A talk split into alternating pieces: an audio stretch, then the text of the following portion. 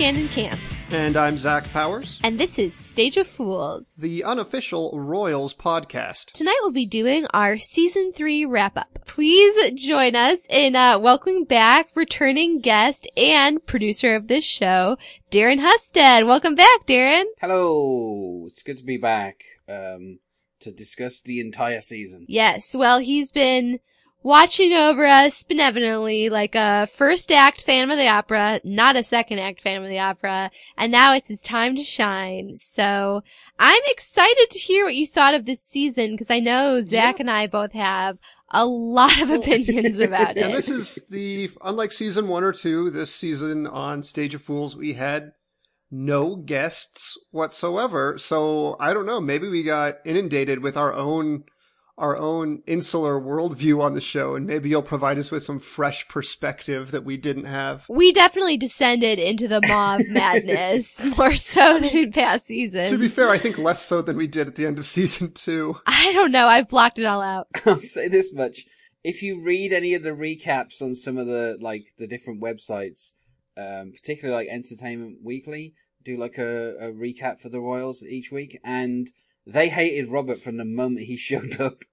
Um, Yeah. Whereas I don't, I don't think either of you really hated Robert as much as like there seemed to be like a certain level of hatred amongst like critics for him. Yeah, I actively liked Robert, but I'm totally willing to admit that it was more than a reaction to the character Robert. It was a reaction to my hatred for Liam's turn this season. I mean, to me, he just fell into every pitfall that I dislike in a fictional protagonist, especially like a very privileged white male fictional protagonist. So I was just like, so checked out from Liam that I had to have something else to latch onto, and that was Robert. Yeah. Um, I, I would say that I liked Robert, but I'd never really trusted Robert very much. Um, but you're right that in particular in this season, because I listened to some of our season two wrap up, we were much warmer on Liam at the end of season two than we are now. He's really, he's really fitting the mold of the straight male white protagonist of a show that is the worst part of it, like the Ted Mosby or now the Archie. I think the issue that we've had with Liam was after losing um, Ophelia, like, what is the point of Liam? Seems to be like the big case, and I don't think it helps that on the show, particularly in season three, everyone has been like, the fact that they call him Sparrow, and that is a play on the fact that he's the spare, and the fact that they even brought up the fact that he's a spare a number of times, it's like, it's, so if he's surplus to requirements, why are we meant to be having him as the, Well- like, the lead? It just, it kind of, Yeah. I don't think the show helps itself that way. I feel like he had a better motivation in season two because he was trying to unravel this conspiracy and trying to figure out who killed his father. And then in this season, he was just whining about Catherine for the entire thing. Like, not that he didn't get distracted, as Shannon noted in season two by women at various points, but he had a stronger motivation overall. And now that's pretty much gone. So, I mean, I think there's something really strong about the idea of like two feuding brothers. They sort of touched on it a little bit with Simon and Cyrus, but honestly not that much. So they could have done something really interesting with like Robert comes back and Liam's been displaced and he loves Robert, but he has conflicting feelings about it. But instead, they just wanted to, you know, simplify it. They can't give Liam any actual negative personality traits that might make him a nuanced character. So instead, they made it about fighting over a girl, and then at the last minute, they turned Robert into a sociopath to justify everything Liam does. So there's no conflict there, so it's just not interesting. He he's one of the weaker parts of season three. Let's put it like that. Like I think this season was a lot. I mean, I I, I don't think anyone would say that season two was a strong season. I think all the domino stuff kind of just fell apart. You know, the sudden shift with Helena halfway through the season from being someone who seemed to hate her children to someone who suddenly loved her children. Like, you know, th- there was there was saving graces in season two, but they weren't really, you know, the main cast. It was like supporting players came in for a couple of episodes, like Dutchy, and that that was like what kind of Mm. kept the show interesting. Dutchy, R.I.P.D. Sorry, we just got to take a minute and pour one out for her. She was such a great character. What, talk about a breath of fresh air yeah. on the show. But I think this Ugh. season's been a bit stronger for the like for the main characters, just because Yeah. putting Robert in there just made everyone's relationships like a little bit more interesting. Like the fact that he was the you know the like the absolute main character basically for season three, and he interacted with everybody. I think that made it more interesting than season two, which was kind of like uh, you know a little bit kind of all over the place, where you had like Liam having storylines that were not connected in any way to you know Eleanor, or you you know you had Cyrus was king, but he was basically Well- completely separate from everyone else. And I think know, Almost was- everybody in season two had was completely segregated from Well, everybody yeah. else. Like yeah. the Mandy storyline affected Eleanor and only and Jasper. Eleanor and Jasper are always going to have the same storyline, but Yeah. otherwise, even though Jasper was able to jump into the murder of King Simon storyline more than Eleanor was, and in this season too, all the actual political stuff, the stuff about who's going to ascend the throne, Eleanor had very little to do with any of that. And from giving a very brief, pithy speech at Robert at the hearing as to whether it was going to be Robert or Cyrus, she just said what should have already been on everyone's minds already about Cyrus being, you know, the delinquent king that he is. But I agree. I mean, I think no matter how he turned out in the end, no matter what his motives were, Robert was a much needed breath of fresh air on the show that sort of gave everyone, probably except for Eleanor, a reason to be like doing things. he in a way he was kind of a worthy replacement for uh, King Simon because you know King Simon dominated the first season you know in that he he he had the same kind of role of interacting with everybody and talking to everyone and obviously his death then became a big thing in season 1 um you know so obviously Robert's return um you know kind of put him into the middle where King Simon used to be. I think in season two, they just couldn't find someone to replace, you know, the hole that was left after, after they killed him off. Especially because they were still fiddling with his ghost at that point. yeah. Uh, but I wanted to say it's kind of amazing when you think about like how much weight Simon's portrait has successfully had over the course of the show. Like just having that picture in a scene can add so much gravitas and like significance to the proceedings of what's going on. And I think that's really a testament to the actor who plays King Simon that even when he's not on the show, just his likeness can kind of conjure up a feeling and a, a memory of that character and all that he signifies. Yeah. And I don't want to go too much over the finale because obviously, you know, you discussed it, you both discussed it at length. But I think I enjoyed, I enjoyed the re- At length. at length. I enjoyed the retconning of the fact that you know the the disbanding of the monarchy was due to the fact that Simon thought that Robert would be a terrible kind of king. It's one of those Simon moments when he's absolutely savage to one of his kids. He's like, so Robert, you're really smart, but you have no positive qualities. It's over. I'm breaking up with you as a son. Yeah. Pretty much.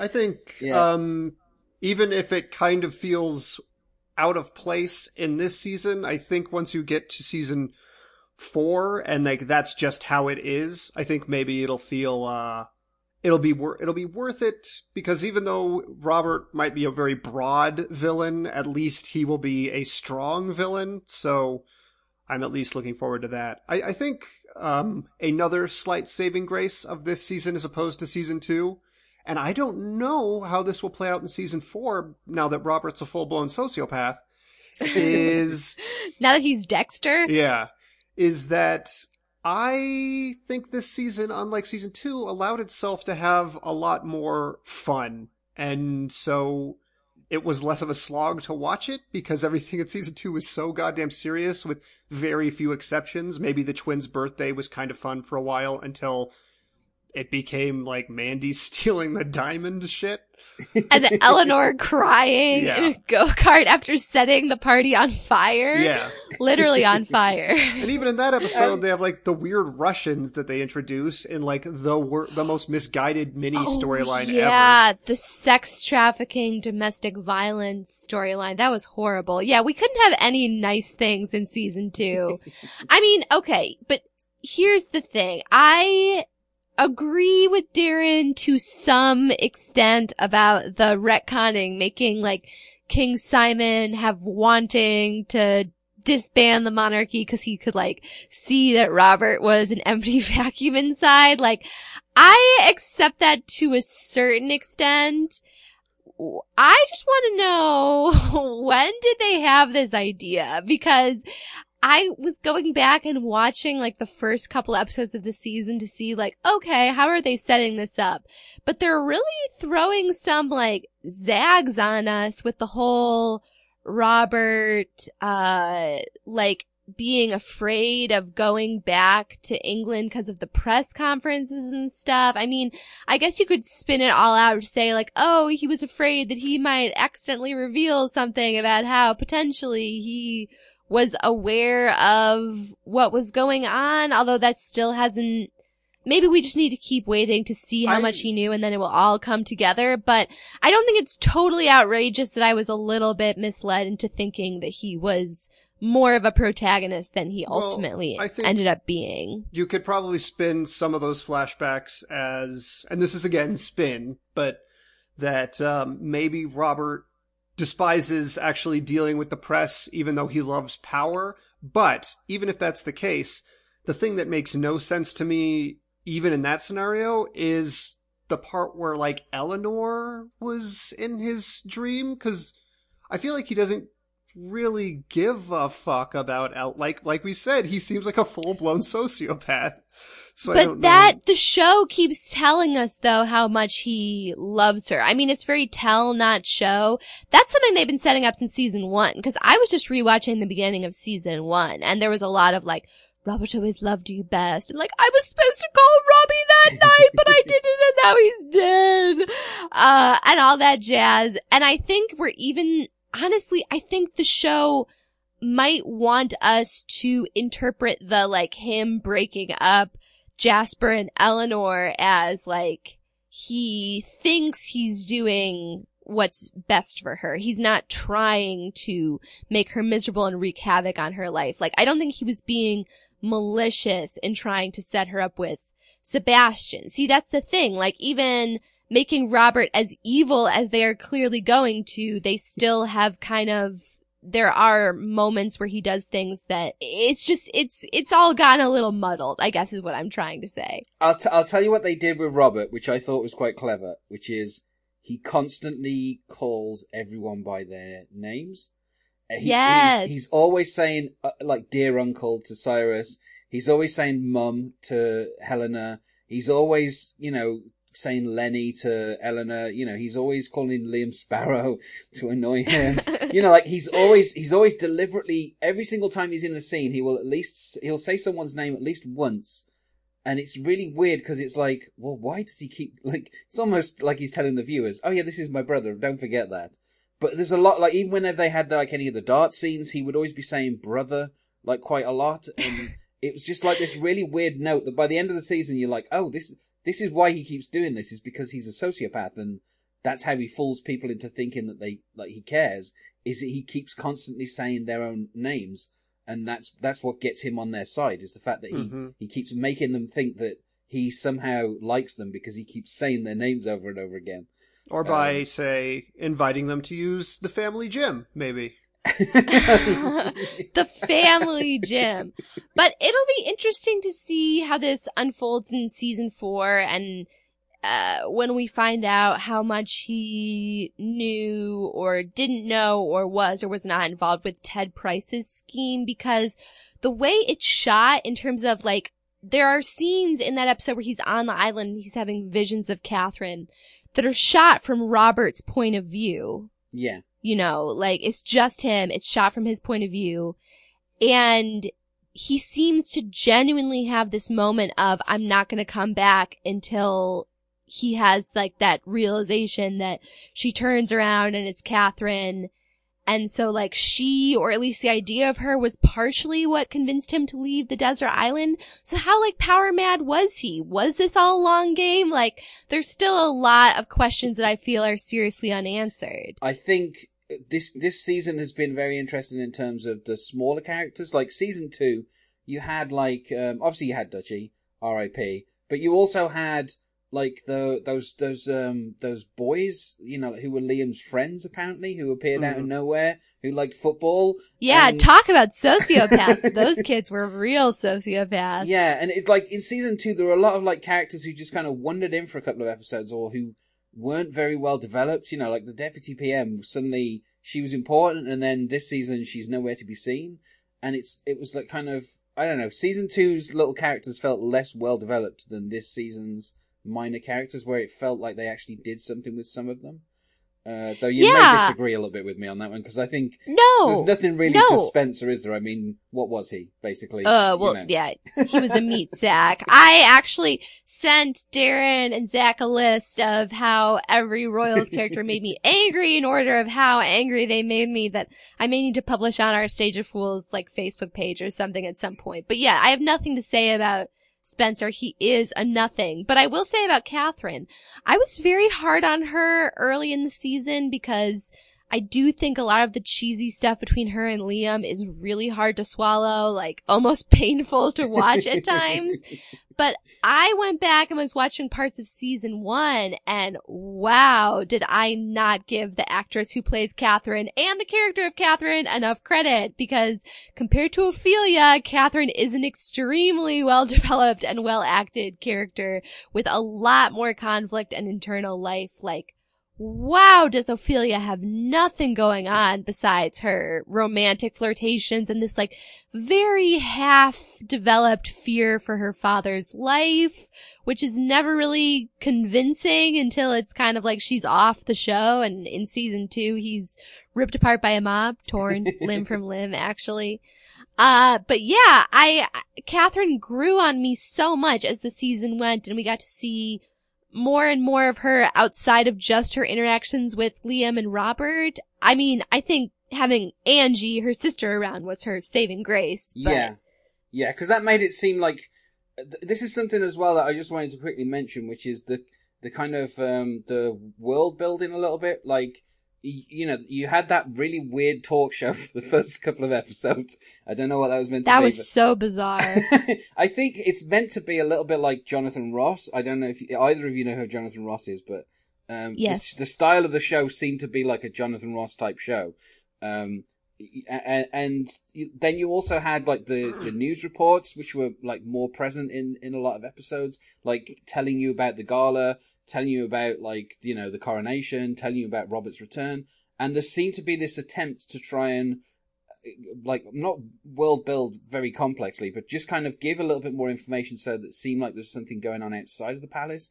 And I think having a sister for, you know, having Angie there with Catherine meant that, that this character wasn't just reliant upon the, you know, members of the royal family for, you know, like her existence. It actually, you know, and putting her in the pub and, you know, like, even though it was a very poorly written scene, you know, the night with the squaddies where they were all like drinking, like, there seemed to be a, an attempt to try and make the world of the royals a little bit more fuller, and I think that kind of worked to the advantage of some of the smaller characters because it seemed like they did stuff when they were off screen rather than just turning up to just be part of the royal family, which you know that's that seemed to be the hindrance in season like one or two is you had characters who without without you know Liam in their presence they were basically you know just automatons who went to sleep. Hmm. they kind of created a little bit more of the world of the common people this season. And s- I mean, it's ridiculous because Catherine, of course, still lives in like the most opulent flat I've ever seen a bartender live in. But, uh, there's definitely meant to be like, we had some non-royal characters who were actually developed and who seemed to, yeah, exist outside of the palace walls. So that was definitely a plus. But, uh, let's just use this Catherine springboard to get into our discussion of minor characters.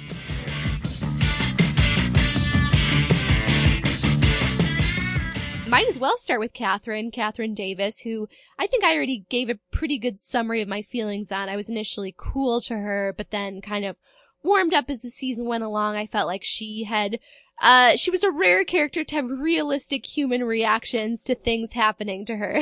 so that's kind of where I sit with Catherine. Early on, she only has Liam to work with. Like in the first few, maybe three or four episodes. And Yeah. that is probably such a hindrance to her because she like whatever kind of weird cheesy like pseudo romantic like dumb shit that is infecting Liam's brain I think is slightly contagious cuz when he's around just one other woman it'll kind of seep into their brain as well but when she talks to Robert, like we noticed that she talked like a human being, and that when she talked to her sister, she seemed like more of a real character. Her sister, who I will again say, I liked a little more than Catherine, but there's, you know, what do you what do you say about that? Absolutely. I think I mean I mean Zach brought this up in one of the episodes. I think the fact that Angie was like free of not being in a love triangle just meant that she could kind of say whatever she wanted.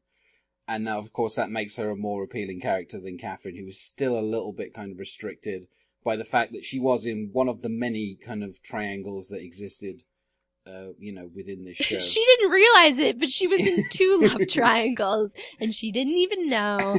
Uh, but I was gonna say, I agree with Zach though, like in those, se- in her first couple of scenes with Robert, like notably, she's like, are you trying to fish for compliments? I was like, you don't need me to praise you. The whole world already does that. And I was like, where was this attitude you were hanging out with Liam, who absolutely needs cutting down to size as well? Like, Because I won't deny that Robert needs cutting down to size, but they both do.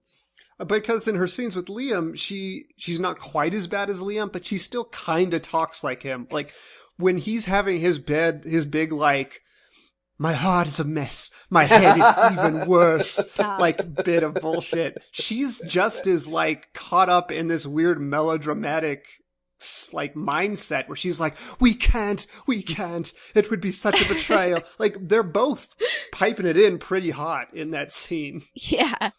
Yeah, absolutely. I think obviously, y- y- you know, Mark Schwahn must love love triangles because he keeps putting people in them, and you know, if you if you if you don't really care for love triangles, and I think they can be quite boring if they're not done correctly, then you know, uh, there's large portions of particularly this season where you're like, uh, I don't know what I'm, you know, what's going on here. I don't know what I'm watching, but you know, the fact that you you had like.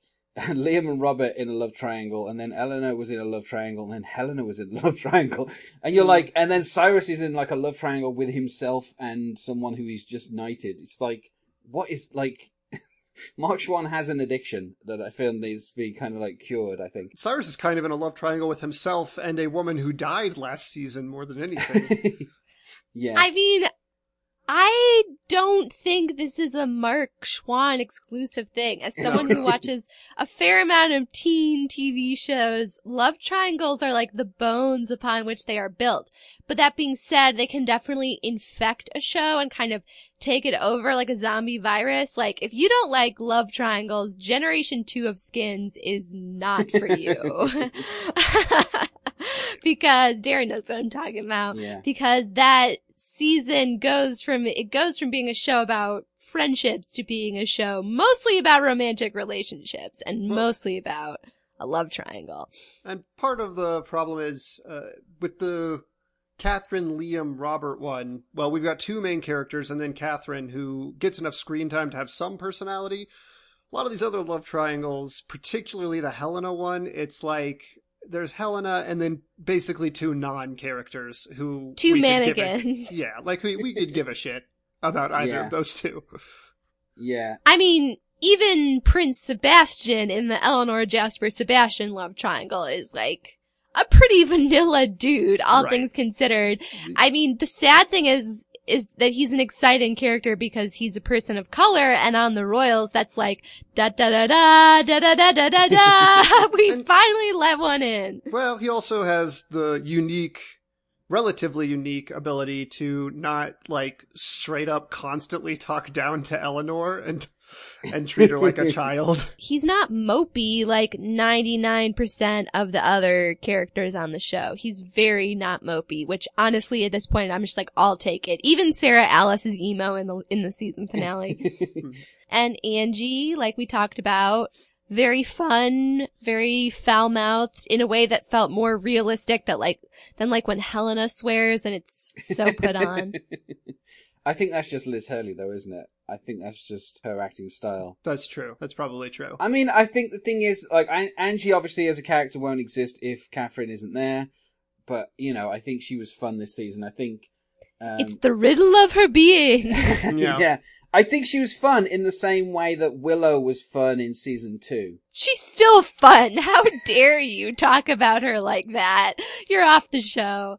More so even than Catherine, Angie is truly the one character so far in probably the entire series who really is not in this circle of royals and nobility and stuff. She's very much completely outside of it and is the most normal person we've dealt with in the entire history of the show, probably. Yeah, she seems to be the only one who understands that, like, at the end of the day, they're just celebrities. Like, the fate of the universe doesn't hang in the balance with who's king. She's honestly the only person who understands that. Like, she just wants to Snapchat herself wearing one of Liam's shirts and, like, making a silly face. That's her motives. I love her.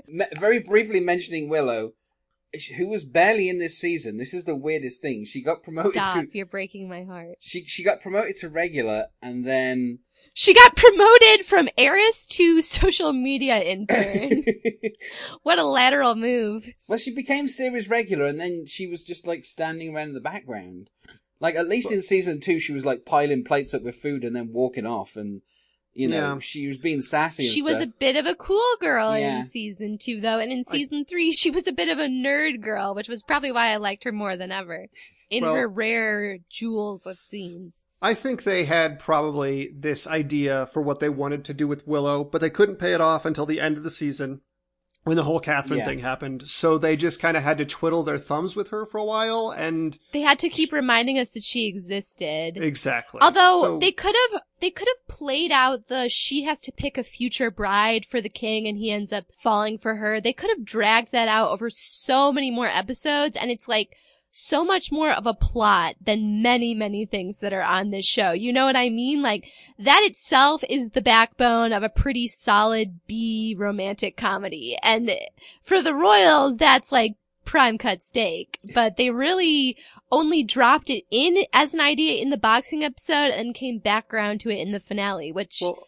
I found kind of baffling. I don't think they wanted us to question like whether Robert really cared for Catherine because if that was a question, like it wouldn't be as surprising, I guess, when he totally just tore her apart.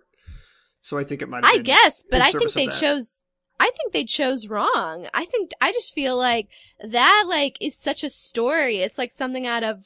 I mean, Shakespeare, which is something they're always aping, or a fairy tale, which is something that they clearly want to be with, uh, Jasper making Sarah Alice promise to always believe in happy endings, which made me want to wrap my lips around a pistol, quite frankly. So it's just like, this is just a classic example of like, the royals will have a good idea and be like, no, let's steer hard away from that. That's what drives me so crazy about this show is because this season really did have a lot of things going for it, but it also had so many things that could have been so much better if anyone was like paying attention. well, I think I think the thing is like Genevieve Gaunt, she was she's always like really good. This is the thing is like you know when you have so, like some of these minor characters are played by actors who are really good and some by some that are not as good. But I think Genevieve Gaunt was really good in season two. Obviously, she was good enough that Mark Schwahn brought her back as a regular for season three. Um, and so she, every time you saw her, you were like, oh, well, she's, she's doing really great. It's nice that she's around. But then you were just like, I wish they had some idea of what they, they wanted to do with her. That, that wasn't like having her appear in two episodes and then suddenly pop up in the finale on the balcony, like about to become queen next season. Like, it's just, it, it's such a like they could have like you say they could have really done a, like a proper storyline where Robert was you know romancing various princesses and then chose her instead of just writing her name at the top of a list and being like, nah, let's just skip to the end of this. I, I don't really want to go for all that. And then that could have been a reveal with like stakes. Like she opens the envelope, but these characters have actually interacted more than two times. And it's like, oh my God, like dun dun dun, a twist she's seen the good and the bad of him. Will she accept? At that point, we knew that Robert was uh, kind of a an asshole. I guess they. I know, but I'm just saying it's very weird. Like, divorce yourself of your feelings for Willow and your feelings for Robert as characters. Divorce yourself from what you know about the Royals and say, I'm pitching, no, no, I'm just saying, pretend that you don't know anything about them. Just their generic man character and woman character. And I tell you that I'm pitching a show about uh, modern day princes and princesses and royalty. And I have an idea for a plot line where this girl is chosen to be the one who picks a bride for the future king. And then out of all the fancy girls, he chooses her, his little mouseish assistant. You would be like, yes, that's our A storyline for season one of your show. You know what I mean? I'm, in fact, I'm almost certain I've seen a romantic comedy where that is the plot, where someone like has their best friend try and pick them up like a wife out, and then they end up getting married to that person instead. I think they were also held back by the fact that I think they felt they needed to resolve whatever in season two was between Liam and Willow, and they they kind of had to somehow wind that down or end that first. That's just my, I just think it's funny that they like dropped in something that is like such a juicy fairy tale morsel and then we're like, ah, no. But I think the thing about Willow is, as much as we like her, there's not much to talk about her in terms of actual plot. she likes Harry Potter and she had a reasonable disgusted response to that hilariously bad reality show that Elizabeth Hurley was watching featuring her actual biological son. Yeah, I, I, I think probably Willow will have a lot more to do next season, and they just didn't. They were trying to set her up for next season all season this year, and now they've done that, I guess. So I think we'll see a lot more of her next year than we did this year. Speaking of someone who kind of came totally out of left field and was not on season two at all. Hello, hello, hello. My name's Sarah Alice. Yeah. Sarah Alice Hill. Because this show needed a child character for reasons I'll never understand. In all fairness to, to Sarah Alice, she was mentioned in the previous season because She was mentioned, yes. that was that that was the motivation that James gave to Eleanor to try and have her like not be on drugs was like he's got a daughter, so you know he thinks of Well- her like a daughter, so stop taking drugs.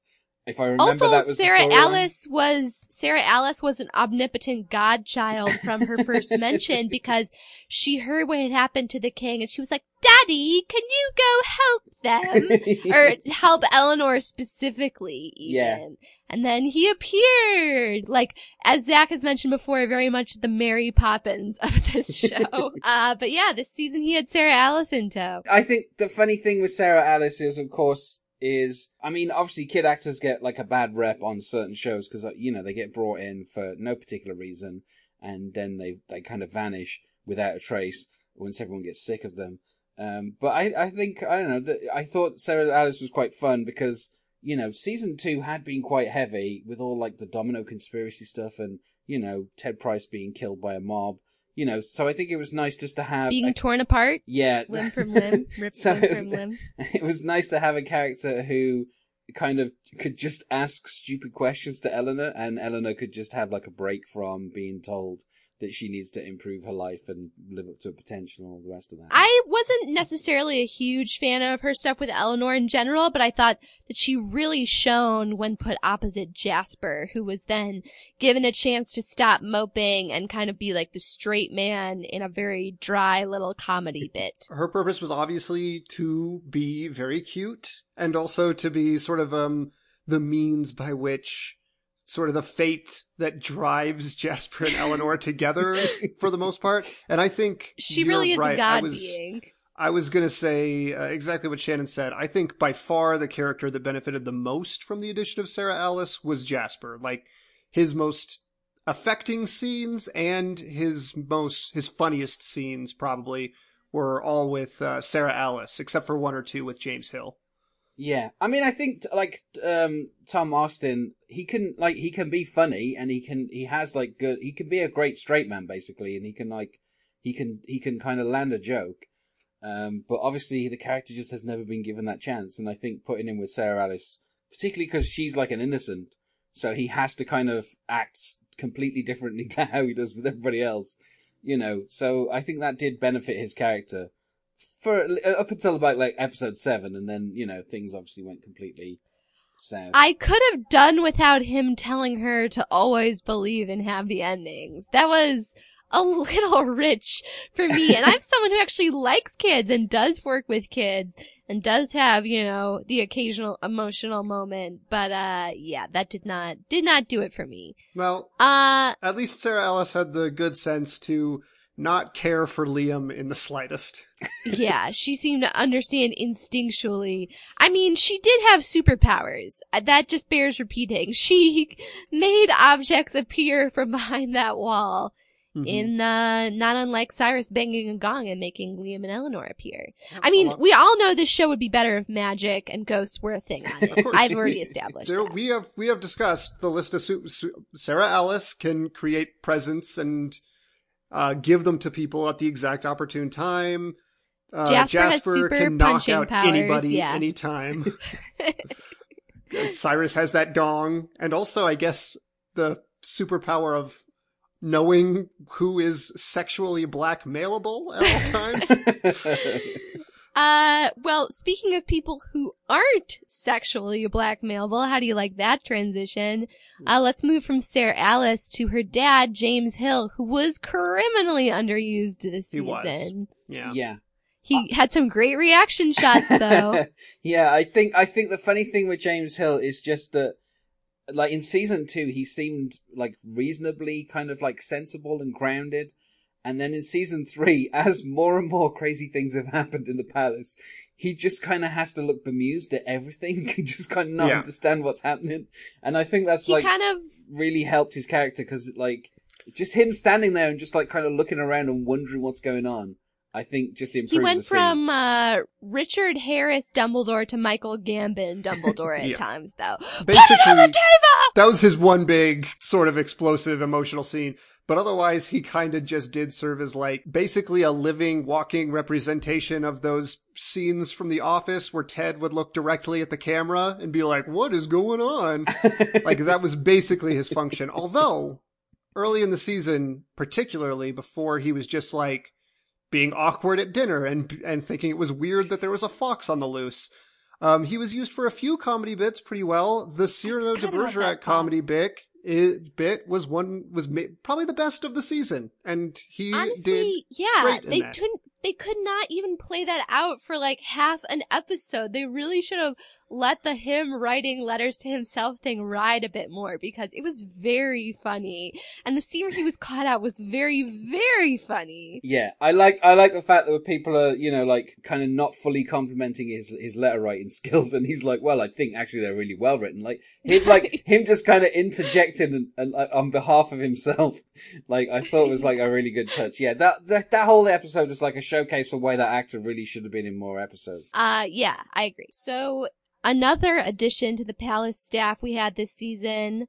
There was a lot less Rachel because there was a lot She was in one episode. wasn't that episode where she was like it was like just totally like her being in like a Britney Spears as schoolgirl dominatrix. yeah, that was look? the "This Place Is Weird" episode. Yeah, Oh yeah, I did not enjoy that. that was Um, that was it. She she had the misunderstanding of uh, Helena wanting a man whore and also having a, a Lord Chamberlain interviewed Yeah, on the same right. day. Well, she sort of ushered in her replacement most likely because instead of Rachel, who I honestly did not miss because she's kind of an unpleasant character, like all of her bits are usually really gross or really like uncomfortable in some way.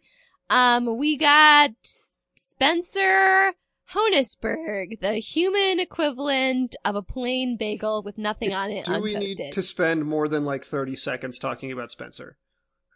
No, he's kind of a bro, I will say. I forget that. Like, especially in his early episodes, he's kind of a bro, which makes him like, swings him from neutral to unpleasant. But Yeah. other than that, I have nothing to say. He's a very generic person, and I think of the main cast, Helena is the least engaging character there too. I think even though Liam is annoying, I think he has a little more personality than Helena, if that makes It's because they've changed Helena's personality like five times, so I can't Yeah. keep track anymore. In the first episode of season one, at Robert's funeral, she slaps Liam in the face and calls Eleanor a whore. Like, that is not the Helena we're seeing on screen now who's like, go, live your life, find love like I never could. Like, it's, uh, this character is anything they want her to be. She's fruit salad, you know, like just pick out the ingredients that fit for that moment. I think that like I did find it amusing when they had like the the getting ready montages for Helena, but they had like Spencer already in the room. He ran back out. They did the getting ready montage with all the servants, and then he ran back That's into real, the like- room as if he hadn't been there. I thought that was like an That- amusing little bit, but other than that, I thought that was kind of a fuck off moment. How, if I if I were one of those maids, I'd be like, hey, hi, um, so first question, how fucking stupid do you think we are? I guess that's that's mainly what I'm wondering. Because it was just like, oh, come on. That wasn't one of my favorite bits, but maybe I'm letting my dislike for Spencer cloud the situation because I thought all the stuff about him and Helena having secret sex on Christmas was deeply unfunny and untouching. Like, Hmm. oh, some of the worst scenes of the season. Yeah. He's a bit of a whiny bro that's about the size of Spencer.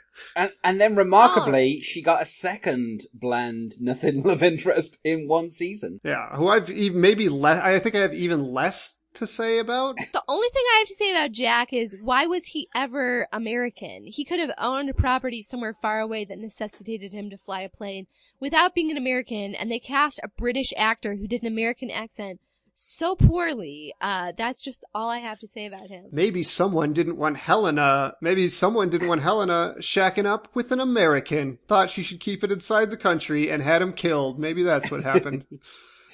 It's remarkable actually that like even like if you count King Simon, like how many lovers has, has Helena managed to go through now in the space of like three seasons? There's been a few now. I mean, there's at least five that I can think of. Um, so it seems quite remarkable that they keep finding people that you can't really, even like Captain Lacey, you could, both, neither of you could remember his name for an entire season, despite the fact he, he kept relentlessly popping up. Um, And his name was Alistair Lacey, which is not like Joe Smith. Oh yeah. So I just think it's interesting that they keep like giving. Obviously, Liz Hurley is what sold this show when it was first commissioned, but you know they they don't seem to be able to find anything f- for her character to kind of latch onto in terms of lovers. Like she's done other interesting stuff in this show, but it's rarely when she's with um anyone whom her character is meant to be having sex with. It's a shame. Uh, I mean, we'll talk. We can talk about this more when we get to Helena. But it's a shame that they didn't let her stay evil. Because now with Robert on the throne, she could have been a real co-schemer. But we'll see. Speaking of pretty bland love interests, we had Prince Sebastian, who I definitely prefer to Spencer because he wasn't Yeah. a pouty whiner at any point. He always had a very good attitude and kind of looked on the bright side of life and was very positive about Eleanor in a non-condescending way, Yeah, we- which we- I appreciated. we did talk about him a little bit already, but yeah, he seems like a nice and supportive person, and yeah, that's about it. All right, he's fine. Yeah. I like, yeah, he's all right. He's fine.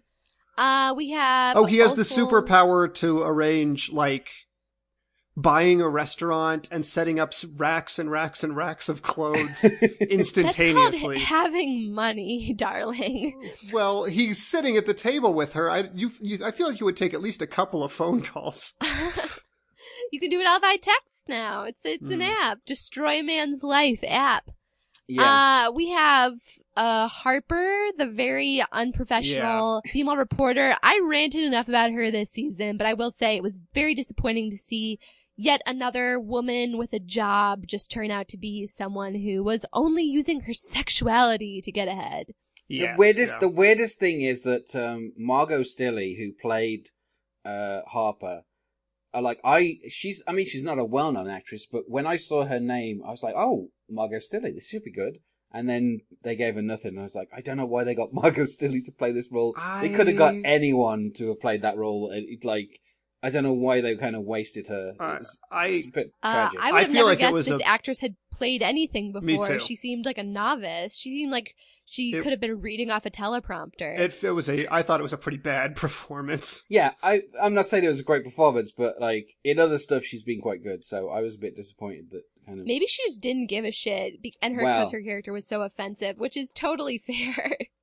Yeah. I honestly do not fault her if she was like, ah, fuck it, I'm gonna learn my lines five minutes beforehand. What? You're gonna dress me in a jacket as a dress? Okay. Uh, but a professional woman, I ended up enjoying a lot more despite a negative first impression. Rosie, the soldier turned Yeah. bodyguard. She cool was, girl turned human girl. Her first scene. Her first scene was one of the worst introductions of any character in maybe the entire series. I Um, blame Liam again. Somehow he yeah. was the one who Infected infected those poor soldiers. Yeah. Yeah. And then she came back and she was competent in that one episode with the boxing. And then in the next episode, she was kind of nervous about her new job in a very charming way. And that, and she showed a little vulnerability that was really nice. And yeah, she just became like this brand new character, except for, I mean, she did kind of let, like, try to hook up Jasper and Eleanor again at the end, which might have been And a slight She note. was a part of the worst moment of uh, fight choreography of all time. Let's not let that pass us by. The gun swing in between Rosie and Jasper with him catching Eleanor's wrist was like what I would see on a high school theater stage, and I'd be like, they should have rehearsed that more. yeah. I wish I was joking. It was painful to watch, excruciating to rewatch. Just like they were moving so slow. It was so like, and you put your foot here, and then I put my hand here and move it here, and I was just like, ah, you guys are killing me. So that was rough. I I do think if they're gonna cast this girl as a soldier, I mean, I like this actress, but maybe they should have cast someone with a little bit more like fight choreography or I don't know, hand to hand combat, martial arts training experience.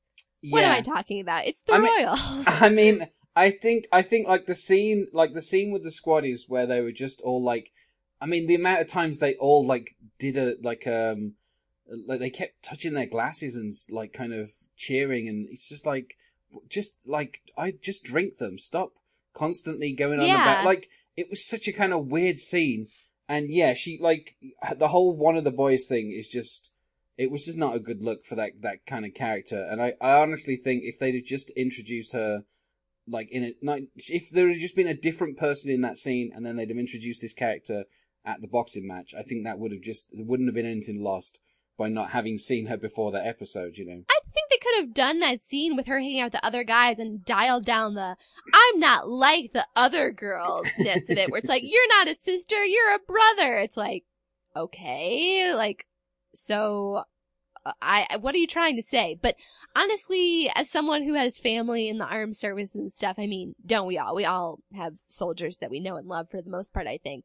I found the Royals just has a very patronizing attitude towards those in the armed service. So I uh, I should stop looking for tasteful moments where they acknowledge soldiers' sacrifices because they're simply not going to be there. And this was kind of an egregious example. Uh, so just to wrap up with our, let's call them major minor characters, uh, we got a few really fun appearances from Veruca Popperwell, who is Cyrus's ex-wife and the mother of Maribel and Penelope, who are no longer on the show, but I will say when I was rewatching parts of season one, I was like, Oh man, the original two actresses who played them were having a lot of fun together, and I did sort of feel a pang in my heart. So it was nice to have a bit of Veruca this season, kind of keeping up the vulgar royal tradition for us. The one actress um, who didn't get the surgery in season two, um, she's like she's very busy anyway over here with a couple of different series. So I think it was just the fact that the Royals couldn't get her back, but you know they did mention I don't them- blame her either. Yeah, they did Yeah. mention they did mention her a couple of times, and they were like, you know, she's in Europe somewhere, and you know, They didn't even mention them by name. They just mentioned that No. they were off, like, doing drugs in Europe. And I was like, I hope they're having fun. Whatever happened to them and their weird love triangle with that anti-monarchist? See you later. He was around Well- for two seasons and wow, nothing ever happened with him. yeah, But uh, yeah, she- Veruca, she's only on two episodes, and she's kind of halfway between Penelope and Maribel and Cyrus, and that she's part scheming and kind of vindictive and evil, and also part kind of goofy and like fun as a character. Like she's somewhere between those two poles. the thing with like introducing like an ex-wife or something to a character that's been around for you know at this point like 20 something episodes when she was introduced you have to believe that at some point cyrus would have been with her. And i think they were i mean they, they were relatively good in kind of convincing me that, that at once they could have been a couple you know that cyrus would have maybe given into pressure to like marry someone and it you know, like marrying someone who basically wouldn't, would, was kind of very vulgar and didn't really fit into the kind of model of being part of the family. I think that kind of is something that Cyrus would do is like pick the least appropriate kind of person to marry and have kids with and, and that kind of I was sold on that at least. Yeah, I could see her being like a fun, pretty party girl when she was younger.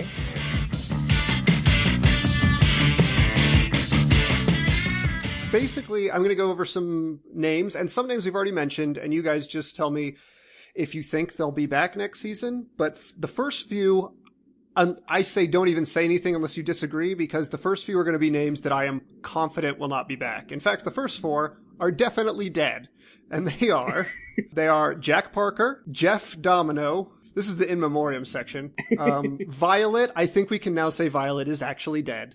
We didn't know for sure. yeah, at the but end of what the fuck season. happened to her though? I don't know, but I feel like she's definitely dead at this point. Yeah.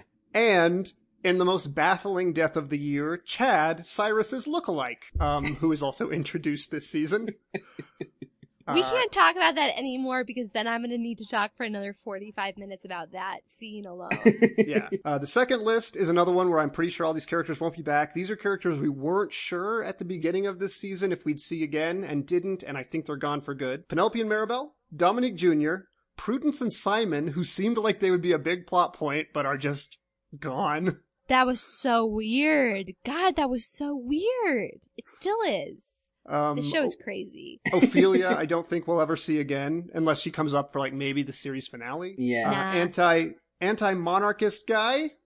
Uh, we No. talked about Dutchy Dutchy a little bit. Um, and Alistair Lacey. Now here's where I think they might have Dutchy back at some point. I think there might be one episode where they're like, here she is in prison or whatever. Like there might be something where they kind of visit her.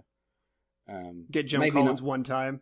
Yeah, maybe not in season four, but if the show gets maybe a fifth season and maybe someone announces that's the final season, maybe they'll bring it back for one. I could see Penelope and or Maribel dropping in in that For, like, one way. cameo. Like, for Yeah. a cameo. Yeah. Here are some characters we saw in season three that I personally think we won't see again, but we might be able to. So you can shout out if you think so. Uh, number one, Rachel, who we already talked about. Number two, Violet's fishmonger lookalike.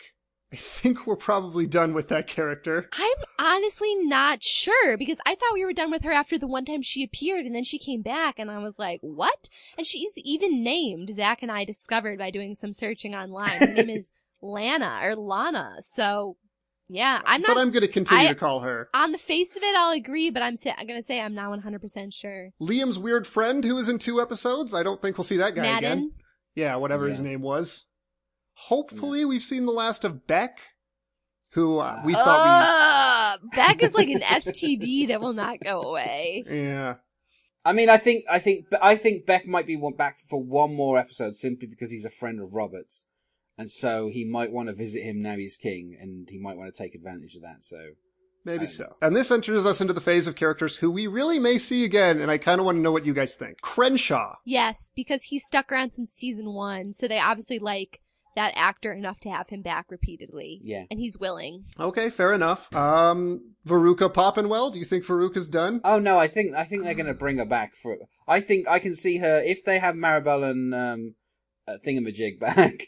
I Penelope. Penelope. I think if they have them back, I think they might have her back at the same time. I think there might be an episode where you have all of Cyrus's family in Yeah. one. Do you I know mean- how you remember the difference between Maribel and Penelope? How?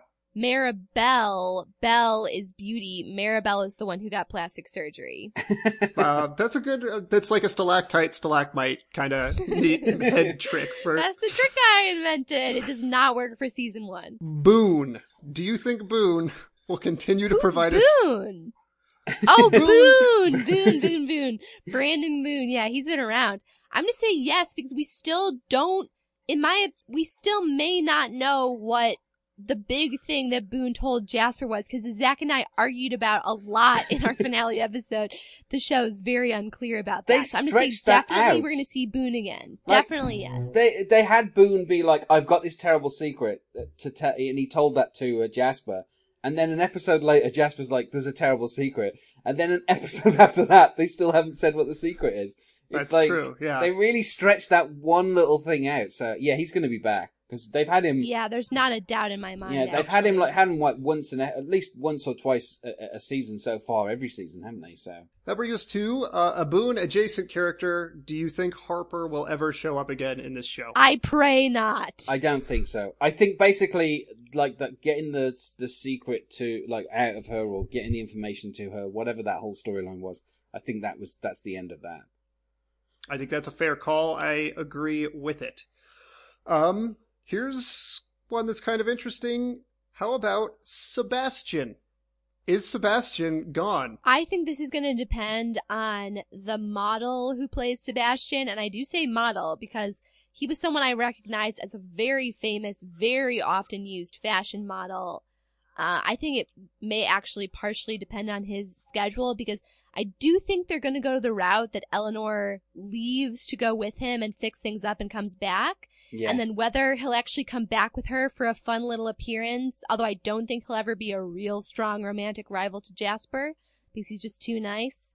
Or they'll just be like, I said goodbye to Sebastian. What a great friend. It was a wonderful six months hanging out with him. Yeah. Do you remember Sebastian? Like, it could go, to me, it's so 50-50, it could go either way. But I do, I do think it's probably worth acknowledging that, like, that guy has more things on his plate than just the Royals. Sure, sure. depending That on the depending on the time jump at the start of season four like if they start the day after the coronation then maybe we won't see him but if they start like six months later and they need like an episode to be like this is where you know E- eleanor's been then maybe they might include him in just the opening episode for like one scene just to kind of say you know thanks for traveling around the world for the last six months or Fair. something Fair. I don't think they can get us, like, I don't think they can realistically, I mean, not that they ever have, but I don't think they can develop the Eleanor Jasper relationship in a way that makes even a semblance of sense unless she has a chance to go away for six months and come back or like go away for at least a short amount of time and come back because yeah but I mean, like, it just depends at depends this if, point he has so put her through the ringer. It just depends if the show wants to play those six months out as the gap between the seasons, or if it Yeah. actually wants to show it. And Oh, totally. Yeah. I'm just saying I want to throw that in there as the reason why like I'm sure that Eleanor is going to go away with Sebastian. yeah, Sure. Because it just is the only thing that makes sense. And they seem to kind of tee that up with Jasper as like, when you're away, don't forget about us, princess, which we'll talk about, but it did make me want to die. Um, okay. How about the living embodiment of nothing, Spencer? Do you think Spencer's gone for good? yeah. I think he's. No. Uh, I, I think he's done. I think we'll get a new Lord Chamberlain who'll be a bit I more think- like the, you know. no. I'm gonna side with Darren. They go. Helena goes through love interests like popcorn on this show, and I wouldn't feel be too like they surprised. Were, I mean, I don't want him to come back, but I feel like they were really trying something, like almost making him her Jasper in a sense, like this member Hmm. of the staff that she starts just a sexual relationship with, but then it turns out that like, oh, he actually cares about her, and like to me, he checks off all the boxes for the sort of idiotic character this show will drag along like a dead weight until At- it eventually collapses. He does still serve a purpose as a point of contention between Robert and Helena, so he also yeah, has that she's function. not. She's not immediately over the fact that he fired him. I think it depends. It depends on the time jump. If they come back and it's a few days later or a week later, then maybe there'll be mention of him. If they decide to go f- further forward, then they'll probably just put him to one side and, and not bother revisiting it. Then that brings us to Angie. Do you think Angie will ever come back to the show? Uh, yes, because I think you have to have Catherine next season, and they're going to keep Angie around too. Yeah, I think, but I think both of them have to come back at least for a couple of Catherine has to come back. Yeah. Catherine has been poised as the love of Liam's life now. Like the reason, I- his re- raison d'etre. I mean, that's basically what this season posits. Like, you have a future with me. Like, she And- has to come back or this entire season was the biggest bullshit. Well, uh, t- to be fair, this is the show that ditched Ophelia after one season, who was the love of Liam's life. That was because that actress demanded to exit the show.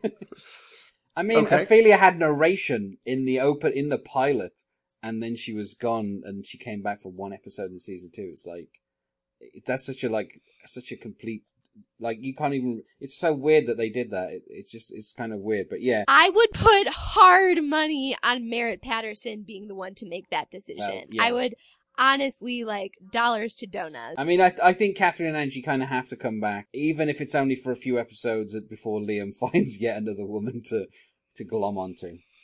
I mean, when he sees Willow and Robert together, he may be like, wait, Willow's the love of my life because I can't have her. That's honestly the sort of person he is. He is that kind of person. Uh, in that case, well, we already we covered Catherine also with that question.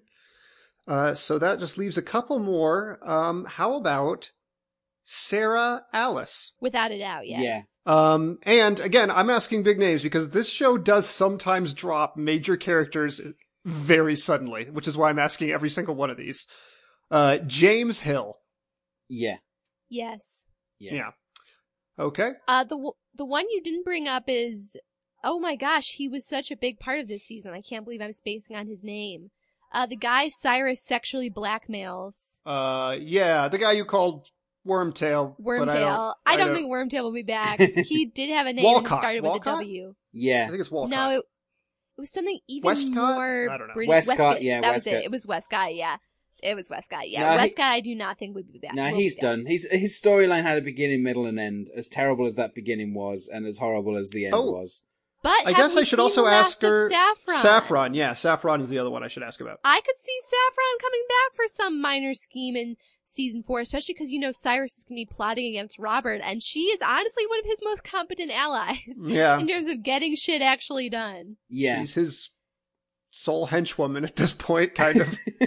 They even talk about her several times when she's not on screen, like in the Parliament scene, for example, when Cyrus seems to take offense at Eleanor calling her Duchess Cinnamon of Slutsville, Baroness Saffron, which was a joke I actually liked. All Yeah. right. Um, yep. So that concludes that. I would not be surprised if some of those characters we think are coming back don't, but I wouldn't be surprised if they do either. and of course, Willow's coming Parents back. of the child actor who plays Sarah Alice might watch the season of the show she was on and go, "Oh no, no, no, no, we do not my, want to be involved." my other in this." concern with Sarah Alice is like before they start filming again, if she, especially if they start up just like a week later, if she starts getting a big old growth spurt or something like that, Yeah. that could be a problem for the show. Yeah, I, I would say this: Sarah Alice, the character, will definitely be back. Whether or not they use the same actress or they recast might be a, a whole different. Oh yeah, it could be like a Lily from Modern Family situation for sure. Sure, that's true. Okay, that wraps up, I think, all of our discussion of the minor, non-essential characters. I didn't even ask Willow because I think she's definitely, definitely more than anybody gonna Oh do yeah, No way she's not coming back. I No. mean, but maybe there was a time I would have said that about Ophelia, but I honestly feel like as soon as we saw her with that tiara on her head, it was like, okay, lock it down. Yeah. Even though all the mem- all the female members of the peerage are wearing tiaras, as you will see as the camera pans, but she's definitely the one standing next to him.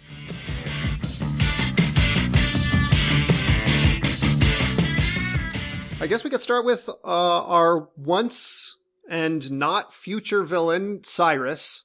At various points in this season, kind of showed potential and then didn't really seize on it. He's still seriously floundering as a character in terms of having stuff to do.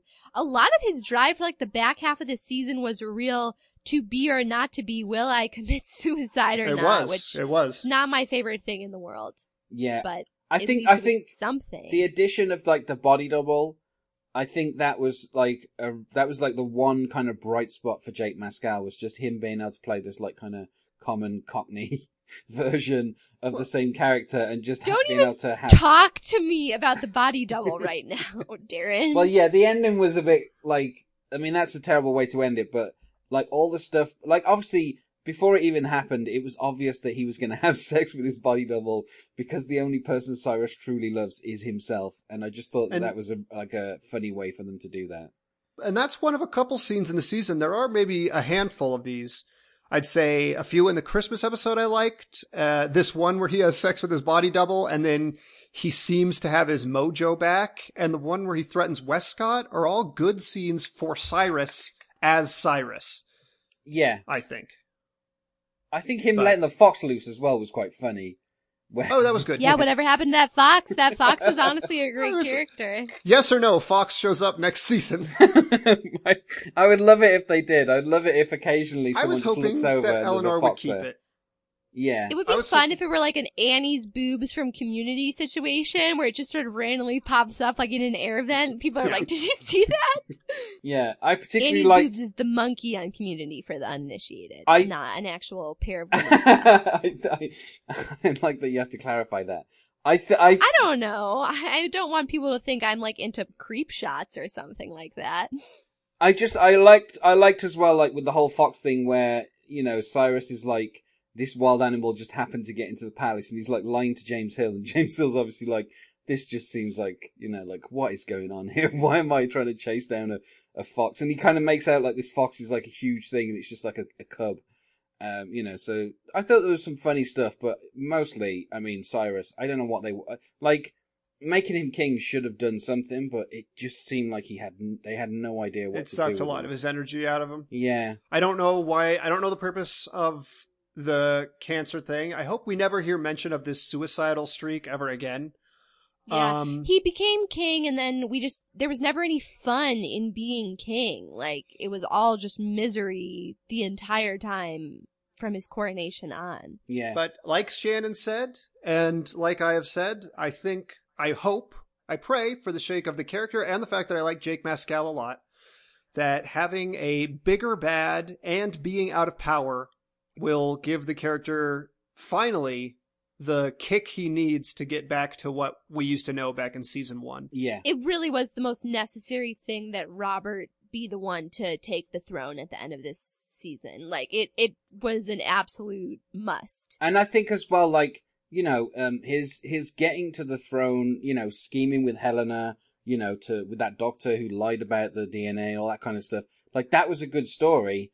It was an interesting story, but then it's almost like once they put him on the throne, you know, with Lord singing about people ruling the world, it was like, well, then what do you do next? And it was like they had absolutely no idea of of what to do with that character as king, other than have him like lock people up and all that kind of stuff. And it's just like, well, he's just not fun anymore, is he? He should have been the driving force of season two as the villain, Yeah. and instead they focused on Domino. And by se- the time season three came around, like basically they were out of momentum. Yeah, They've always been way too into like making Cyrus sympathetic, which is actually the last thing that character needs. It's true. Yeah. Even Although- though it's really hard to watch him in early season one when he's basically just like a full-on rapist with no likable qualities, like just Yeah. torturing Prudence and the other mates, which is pretty horrible. but their So I'm glad they softened that, but may finally. I think they might find some purchase with the likability thing in season four finally, because having a worse person around is a good way to make that work.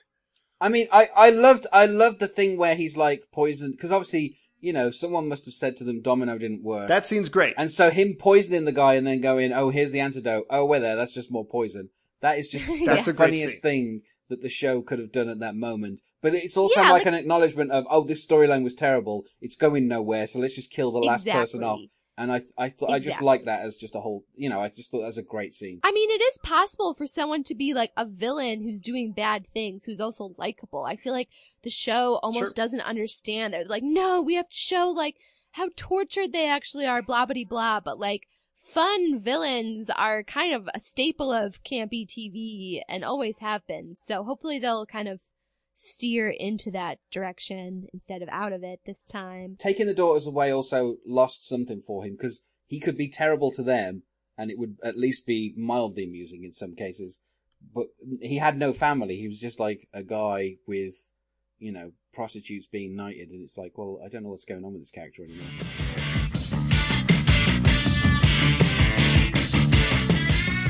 You guys are ready to move on, I suppose we could talk about Helena, who is, you know, still whatever, like she had said, she's whatever she needs to be at any given moment. She's Like, mostly nice. They kind of play through the idea that Robert was her favorite child, which is something that is long established. Uh, I mean, I like, I've liked the genuine moments of warmth that she's had with Eleanor, and I really liked her finally giving it to Liam when he needed it most. But in general, I have not enjoyed the more saccharine direction for this character, and I wish she had a little bit more of like a hard edged schemer type thing going on. But even though, like you said, she's not particularly good at scheming.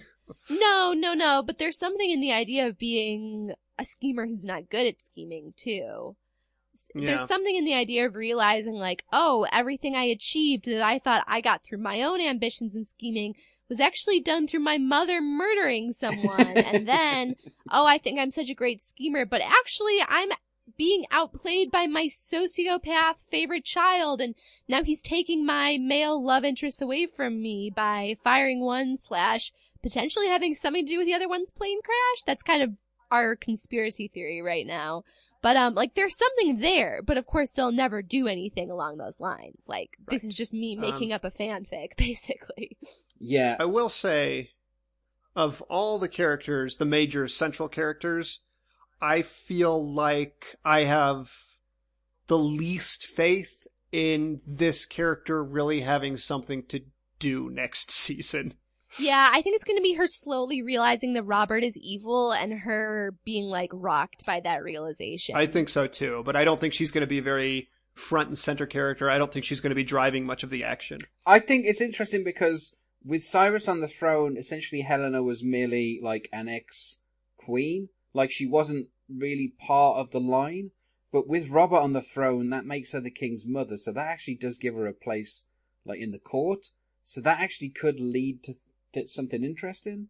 But, you know, I don't know if Mark Schwahn will capitalize on that particular thing, but potentially she could have like a very key role in things going forward. You know, obviously her and Eleanor were the ones who were standing next to Robert, um, you know, at the coronation. So, you know, it feels like she has essentially aligned herself with Robert and maybe they could do something with that. But like you say, they just keep they changing won't. this character. they won't. Yeah. They could, but they won't. This show is not adept at showing like the heads of state or the kings or whatever actually doing doing much ruling. This it's mostly not just about what happens in the family. Yeah. This show, but this show's not even good at showing the family interacting. So much of the time, they spend spun off with their own separate love interests that, like, you don't even feel like they're a family unit. Honestly, the Yeah. show would be so much more compelling if you felt like there were actually something at stake for them as a family, like not just the family business, but the family itself. Yeah, in particular, like Ella, Eleanor and Cyrus, who have like two scenes together each season, more or less. I mean, they gave Helena something to do in the previous season with the, the deputy PM and, and all the stuff with the prime minister, and which you know wasn't pleasant, but at least it gave her something as part of the kind of political intrigue. This year, she just seemed to be spending her time off on holiday with men, or you know, watching her own son on a reality TV show. You know, it was just I don't know, it just seemed like a, a waste because I think Liz Hurley can do stuff. It's just the show never quite seems to figure out what they want her to do. I will also say that of the main cast, to me, not to be horrible, I think she's probably the most disposable. So it's Yeah. easy to forget her as an afterthought.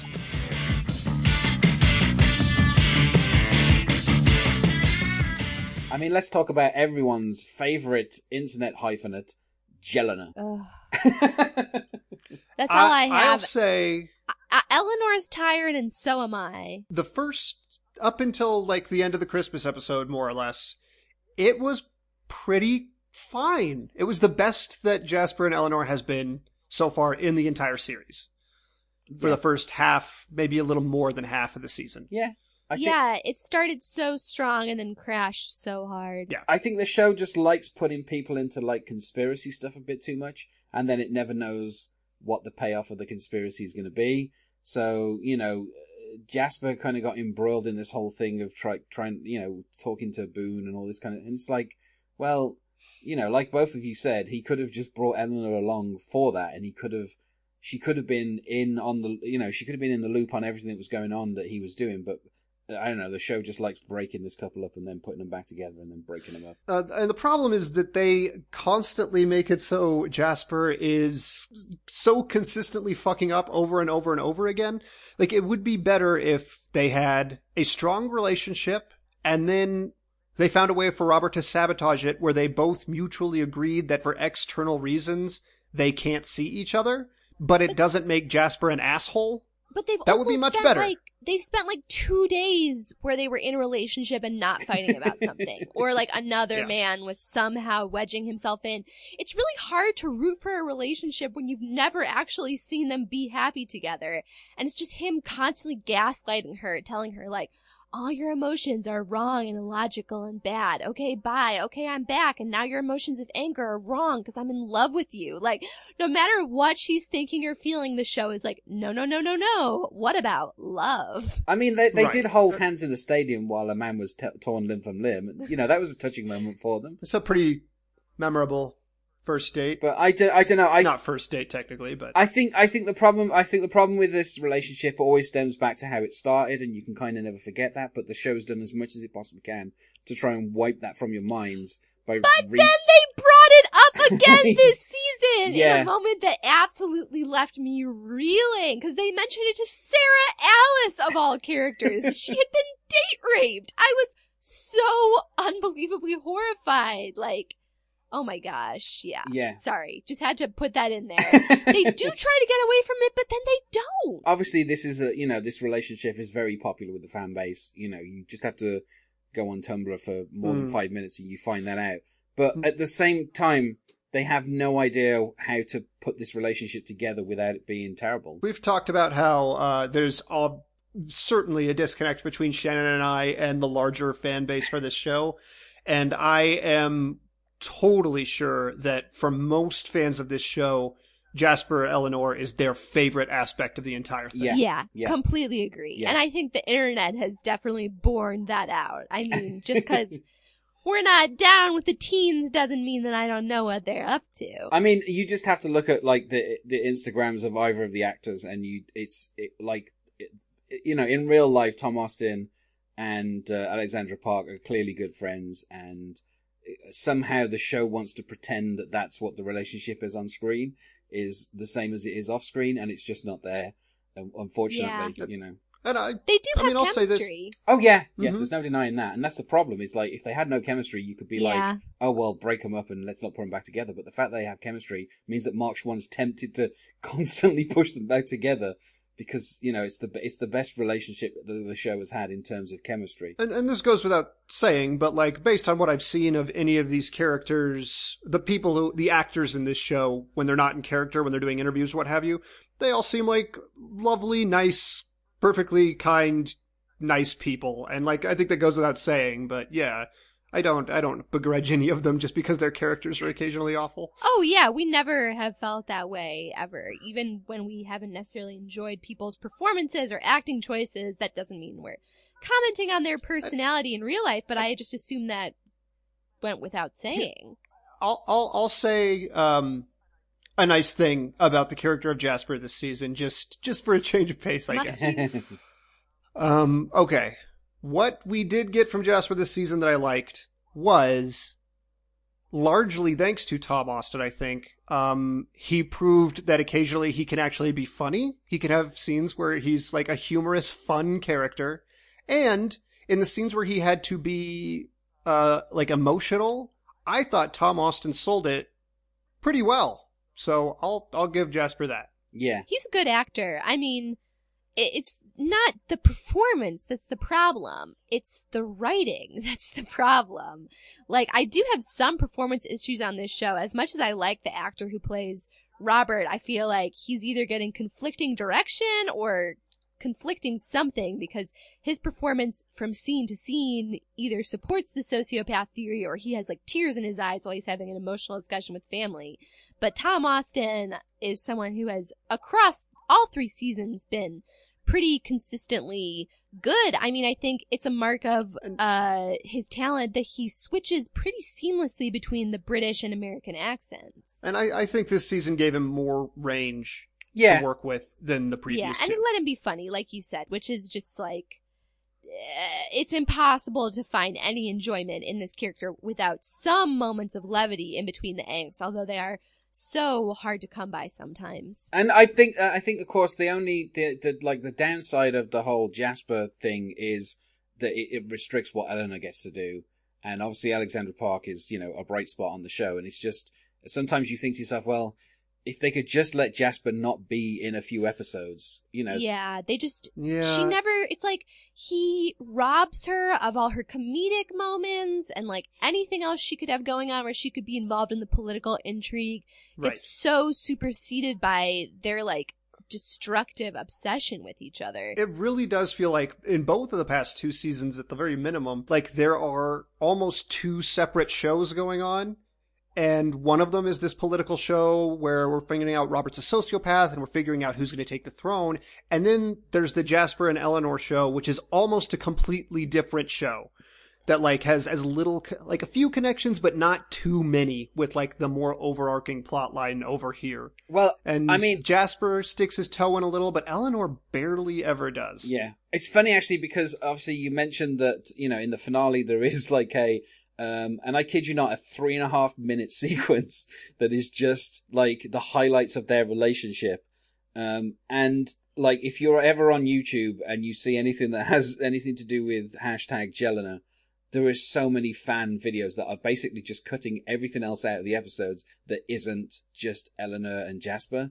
And that is, I think that's the show that some, some fans out there only ever some see. people watch Yeah, yeah, that is the, they don't, they don't care about anything else. That's just the show that they're watching is just Ellen and Jasper, which is why obviously, you know, it's so prominent and it's, you know, t- even when it doesn't need to, it takes up like a third of every episode. It's just this sometimes nothing's going on with either of those characters, but they, they just keep coming up. And that's why they have to manufacture these little fights early on, which I think it would have been nicer if they were just kind of happy and they had a while of being happy and it would have been more impactful when they broke up. Yeah. Yeah, and it's not case. like people don't find that interesting. I mean, like Darren mentioned, a huge part of the reason these characters are so popular is because Tom Austen, Tom Austen and Alexandra Park are friends in real life and post a lot on social media together, and people have really latched onto that. So like that just goes to show people would watch them being happy together, you know?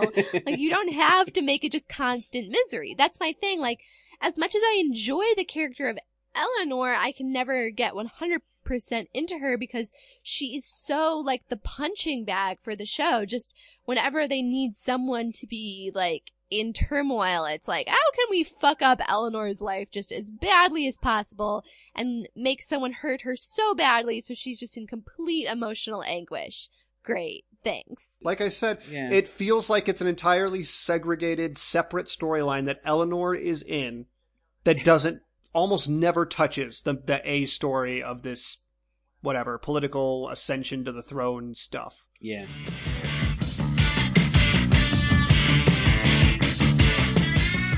That brings us to, I guess, our ostensible main characters for this season, I would say, which are the brothers Liam and Robert. Yeah. I'm still Team Robert. I'm sorry. Even if he goes full Richard III and like murders everyone next season, it's gonna be really hard for me not to get behind that at this point. Like, everyone else is just bumming me out with their lack of drive and kind of just waffling around. I need a character who's interested in doing things instead of just talking about them. And Robert is that character, you know, like he got shit done this season. It's, I mean, on both like a literal as a person level and as a fictional character in terms of moving the story forward. It's just more interesting to watch someone who's not constantly sitting around I mean, complaining about their life.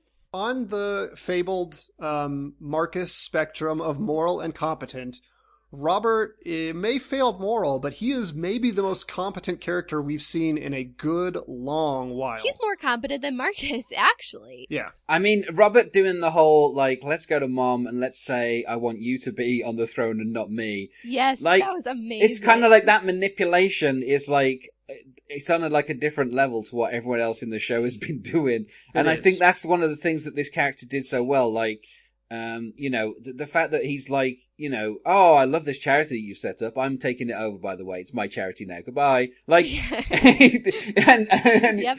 and then the fact that he's like, okay, Sparrow, you know, you're just a bit of an annoyance. So let's have a boxing match. Oh, by the way, I let you win. You know, like, it's just, like, everything he did was like so well executed and, and kind of towards a goal that literally nobody else in the show seemed to have a clue what was going on like half the time. And I I think that's like quite, quite interesting that they introduced this character who was like, do you know what I'm going to do? I think I'm going to become king and I don't think I'm going to let anyone stop me. And, but I'm going to pretend to not want to be king and I'm going to make everybody else help me. And that's basically what Yeah. he did. Like at every stage, you know, he got Liam to be petulant so he looked better. He got Cyrus to be kind of crazy so he looked better. He got Helena on his side so she wanted him on the throne. He got Eleanor on his side. Like basically at every stage, he kind of he kind of played the opposite of what he wanted, and everybody just was like, "Oh no, no, Robert, you should be king." And he's like, "Okay, then, I guess." Uh, It's, And he's the one who set up the decision by Privy Council, but let Cyrus think that it was his idea. Yeah.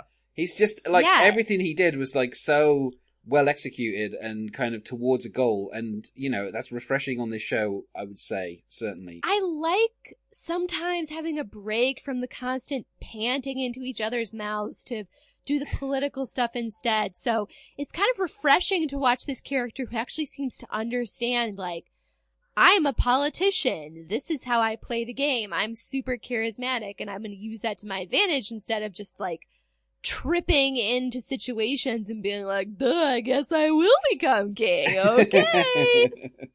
I think. Even Cyrus didn't really plot for the throne. Oh no, You know, he did not have a hand in Simon's death. No. I think it's interesting as well that like even using Catherine like being like um you know obviously the final the final scene taints the whole thing I think for you know but he, the way that he if you watch back now you can see that he kind of gets her a little close and he's like oh no we can't be out in public. And then he's like come to this charity event and then he's like, "Oh, this is the girl that's you know from the charity event." And then he's out in public with people. And he's like, "Oh yeah, this is Catherine. You know, we're together." Like each gradual step of that to the point where you know he's he's kind of even though at the end his end goal was basically just to get rid of her anyway as revenge. But all the stages before that of like k- keeping her secret, but then introducing her to the public, uh, like the whole story he had for that was way above anything that Liam was doing, which was he was just kept like hiding it from everyone. And it's like, well, Yeah. there's no end goal for thing. Liam there. It's like, well, what are you going to do with her? Nothing. It's just, you know. If that had been his actual motive,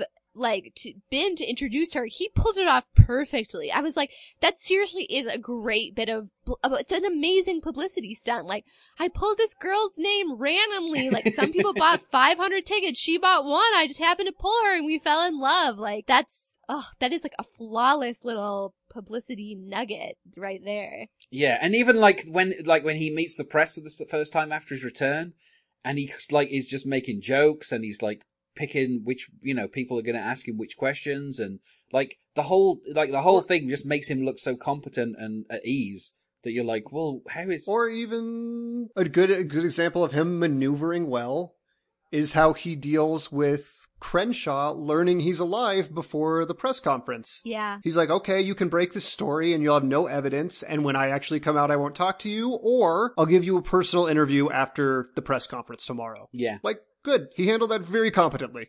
Yeah.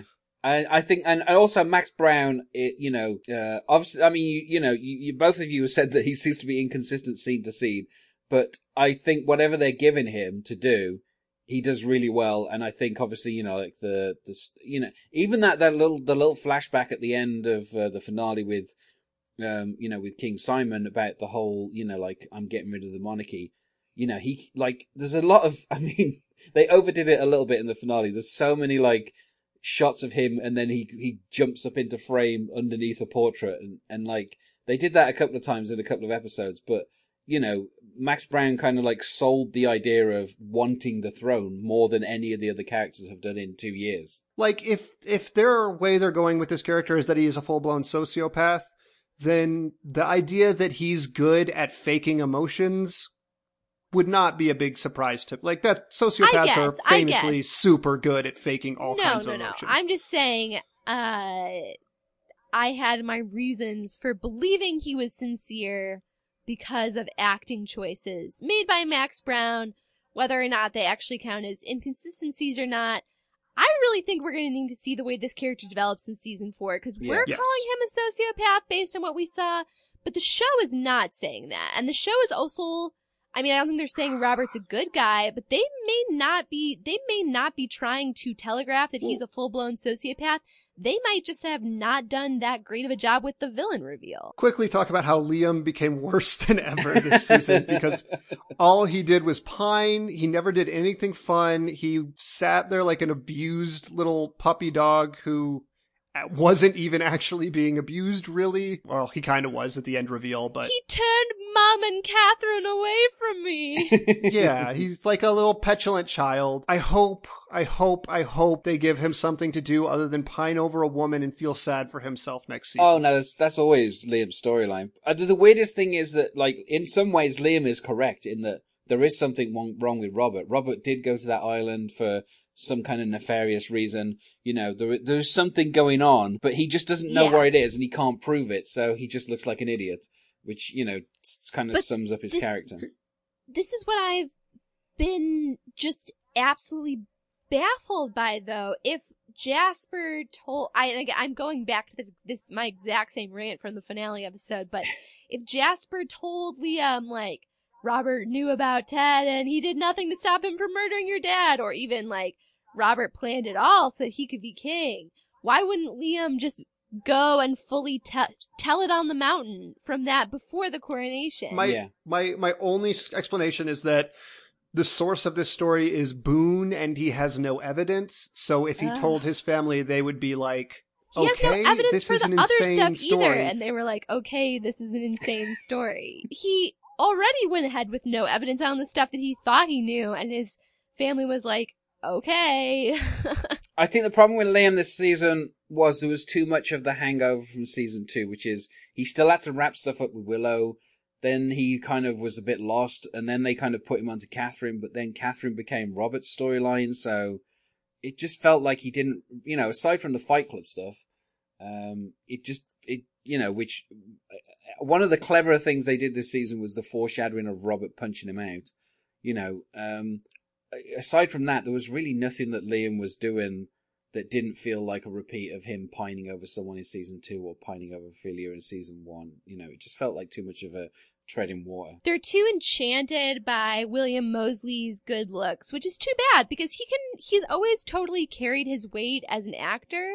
And I really think that Liam could like hold up to a few intentionally negative character traits, like the show acknowledging them instead of trying to be like, he's perfect, he's perfect in every way. He'll be the perfect king because he's got a big heart and a big brain and he's perfect. we talked during Jasper and Eleanor's section about the divide between us and the general fan base. I would not be surprised in the slightest if the mo- the vast majority of the fan base this whole season was going, "Oh, poor Liam," like Yeah. very much on his side. Top. to I don't know. There doesn't seem to be a huge Liam fandom. I mean, I think people think he's cute, but I don't. I don't think he because he doesn't have the chemistry with Ophelia or Catherine that Eleanor and Jasper have. None of his relationships have ever inspired that sort of fan devotion the way that Eleanor and Jasper have. Yeah, I th- Hmm. and I, I think the thing is as well is because they keep chopping and changing who he's going out with, it doesn't really matter. Like Yeah. you know, on so on social media, the fact that Tom Austen and Alexandra Alexandra Park post pictures of themselves all the time kind of lends a bit more of an air of authenticity to that relationship. Whereas William Mosley isn't posting pictures of himself with anyone because they keep getting rid of whoever his love interest is. So, you know, he just doesn't have the Yeah. chance to to get the same kind of fan base going. We can't have like that sustained interest, so No. that's true.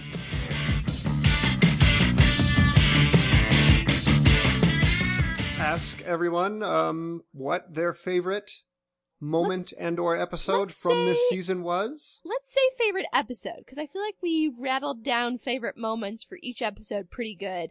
Let's say what were your favorite and alternatively least favorite episodes of the season? I mean, I would say my I liked the boxing match simply because it had so many good like minor characters in there, and they kind of did something different with Eleanor, and you know, um, as an older brother.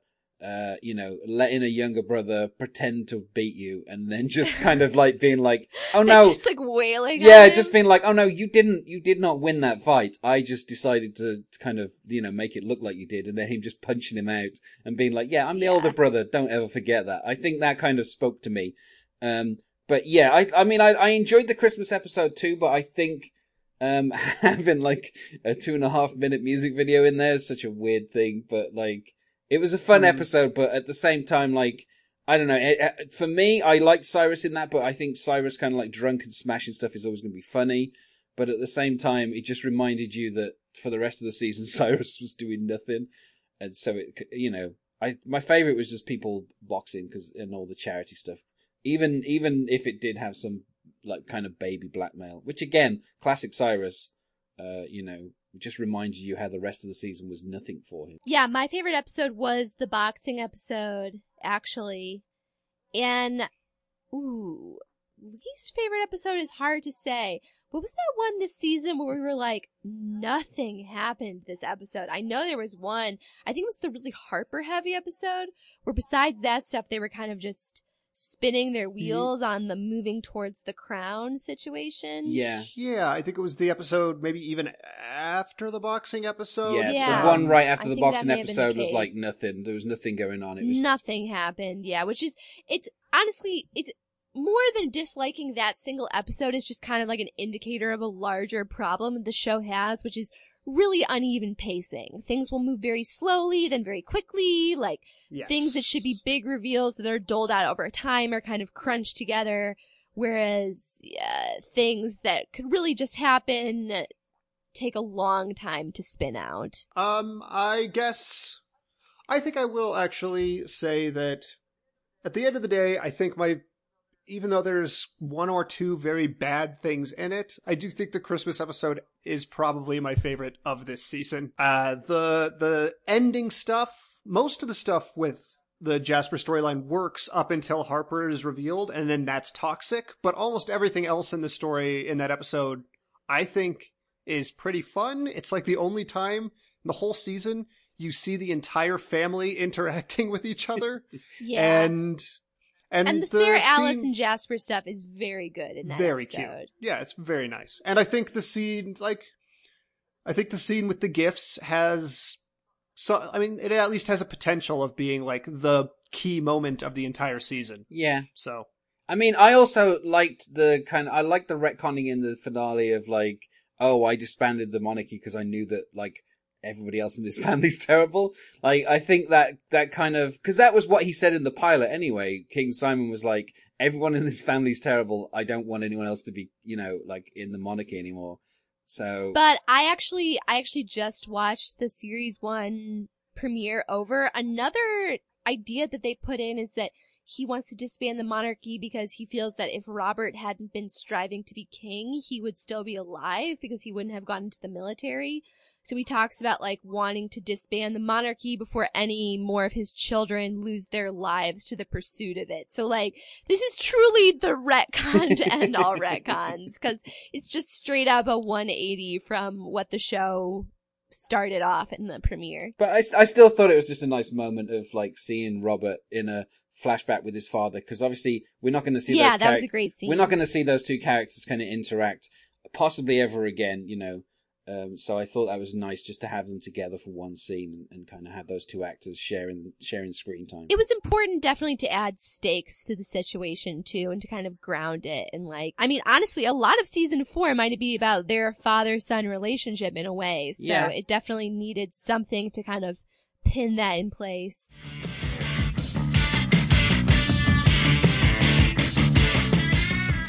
Where would you guys place this season in comparison to the previous two? I mean, I I would say obviously it's we said it you know a few times. It's stronger than season two easily because all the domino stuff came to nothing. Definitely, that's still the worst season. Yeah, no questions. Yeah, but I think the thing is having having King Simon in season one may just puts it above this season because his presence was very. I mean, as as good as Robert has been, I don't think you can kind of match his presence in the show um, so far. Yeah, it really does come to like come down to do you prefer the season of Simon or prefer the season of Robert? Because I was almost ready to be like season three was the best overall.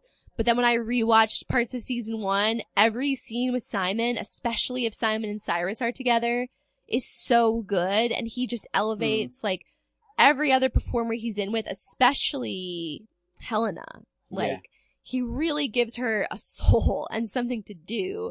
So I, yeah, I would say it's like season one, and then right underneath that is season three, and then there's a huge drop of space down, and then there's season two. I mean, I, the only argument I would have for season three over season one is that I think season three is the least gross and the least creepy. Yes, Yeah. that's Season that's actually we've a really good point. Yeah. It's the most like the sexual politics are the least horrifying, and that's saying something considering this was the season with that like adult baby blackmail.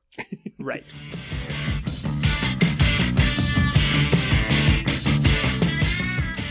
So I guess the last thing to talk about before we close up is what do you guys think's going to happen next season? Oh man. I think, I think possibly, I I mean, as we just kind of hinted at, maybe I think we'll get a lot more flashbacks of Robert and his father. Um, you know, I think I would like that, but I don't think we're I- going to I get doubt that. that. eh, I don't know. I mean, uh, maybe one or two, maybe one or two flashbacks over the season, maybe not like very heavily on it, but maybe something to show Robert's motivation for what he's doing while he's on the throne, maybe. But yeah, I don't, I mean, I think like Robert might just be, uh, you know, keep this this kind of act up of being a good person while Liam tries to kind of disprove that. Uh, that feels like that's going to be the driver for like season four. I think that's definitely going to be the case because I think it's going to be a situation where like Liam's trying to get Helena to see that Robert's a bad person. He's trying to get Eleanor and Jasper to see that Robert's a bad person, although Jasper will probably probably be like the first one over on his side. And then eventually it'll come down to Willow, who will be his wife probably, and he'll have to convince her and there'll be the whole like dynamic of oh, we had that sort of romantic thing once, etc.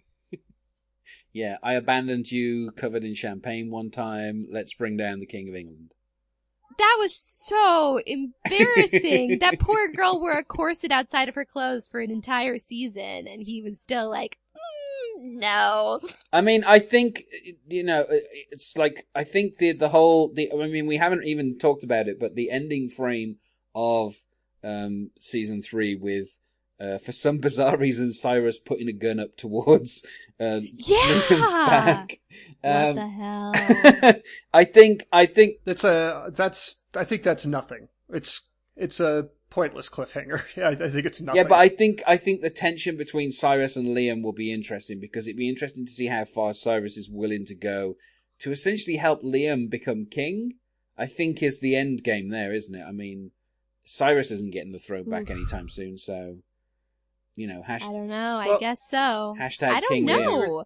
They're gonna have to make us forget so hard about all the times those two were at each other's throats, either figuratively or literally. Okay, I, I concur that the main thrust of the season is going to be Liam and Cyrus gradually convincing each individual member of the family that Robert is bad news. And I think they'll probably peel them off one by one until by the end of the season, almost everyone or everybody will realize that Robert is awful. The question is, uh, also there'll be a bunch of bullshit with Jasper and Eleanor, of course. but Yeah. but the question is, how evil is Robert? This is where we're very, I have a lot of questions because I'm not 100% sold that he is like a full blown emotionless sociopath despite the full Catherine thing because we have to remember this is a show that doesn't understand how people logically react to things and how humans actually talk to each other and interact. So like,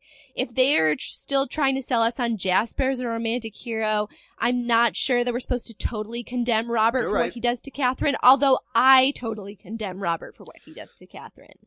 But the Just way they put that out presented, I feel like the way they presented the Robert stuff, and especially because he's fucking with Jasper and Eleanor, which is everybody's favorite who's a fan of this show, yeah, I think it's clear more so than anything they ever really presented for Jasper. I think they're they're saying this guy is fucking evil, bad news all the way top to bottom. I think he's I I evil, hope, but I don't know that he's a sociopath. That's all. Yeah. I hope that they just say fuck it and go with it and make him all the way a fucking villain. They won't. If they're not going to do it with Cyrus, they're not going to do it with their handsome boy. I mean, I, I he's, think he's a new new face, and Liam's in opposition to him, and they love Liam That's more than true, they love True, but I feel like if they were like, well, Cyrus needs to have some sympathetic moments, then they might do it for Robert too. Cyrus was someone who honestly should have just been a full blown campy villain. There was no reason to make him have those sympathetic moments, but they did. I think the interesting thing will be how long it takes for Willow to become queen. And then the question is if she, if they pull back on Robert a little bit, maybe they can like Lady Macbeth her, and maybe that's where kind of like the plotting will come from. But I mean, I don't know if they'll I go don't in that think direction. she has it in her to be evil, but I could see No. her being like the last ally that they're able to get over on Liam's side, and then she ends up being like the missing puzzle piece. She's like, I'll testify he's unfit to rule. I would know I shared his bed. She'll turn on him eventually as well. But I think she'll be the last. I think they'll do like a whole like she's being the same way like Lady Anne Neville is charmed by Richard III. If I may take it back to Shakespeare for a moment, like oh he's so charismatic, he's so powerful, da da da. da. But then the other shoe will drop and she'll realize like Yeah. he's a bad person. Ah, I need to run back to And Liam. I think Helena will be a holdout on Robert's side for a long time. too. Yeah.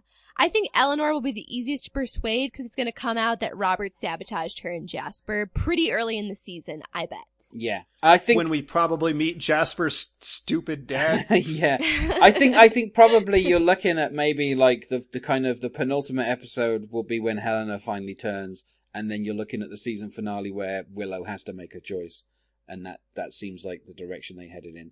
Saying that, it might not, and none of that might happen at all because yeah. who can who can figure out what's going on in Mark Schwahn's mind? other smaller things that we think will uh happen. I think Sarah Alice will have some sort of stupid hand in getting Jasper and Eleanor back together again. Yeah, Sure. I feel like that goes without saying. I feel like there's good. I think that like the kind of the the use of Sarah Alice is always going to be to make Jasper seem a little bit more sympathetic because that because her Works. dad doesn't need her to seem more th- sympathetic. Oh, He's no, already no. very sympathetic. yeah, I I I think that's I I- I mean I think just having her around, even if she isn't really interacting that much with them, I think having her pop up here and there will just kind of remind people that Jasper can be you know nice um, to someone. I think um I think the way the story might move in season four might actually allow Eleanor to be more involved in the main main plot line, which is good. That would be so nice. Um, I think there'll be some. Pro- Jasper is probably going to have some kind of conflict between duty and friendship because he's now Robert's bodyguard. Yeah. I'm sure that'll come up in I some bet he'll fashion. choose friendship. He's never I'm chosen sure he duty will. in his life. But uh, I hope. I just hope that they give James. They figure out something for James Hill to do in this whole plot line. I mean, uh, they could uh, like he he- he's you know he's demonstrated that he's competent in the previous season and in parts of this season. So I think just ha- maybe having him help uh, Liam and Cyrus figure out what they need, you know, I think maybe that would be a good way to involve him. But again, you know, this uh, this show just doesn't have a just doesn't know how to use characters sometimes. So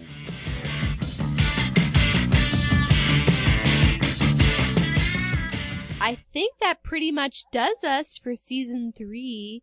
Thanks so much for joining us, Darren, and thanks for the long journey of editing that you have ahead of you now.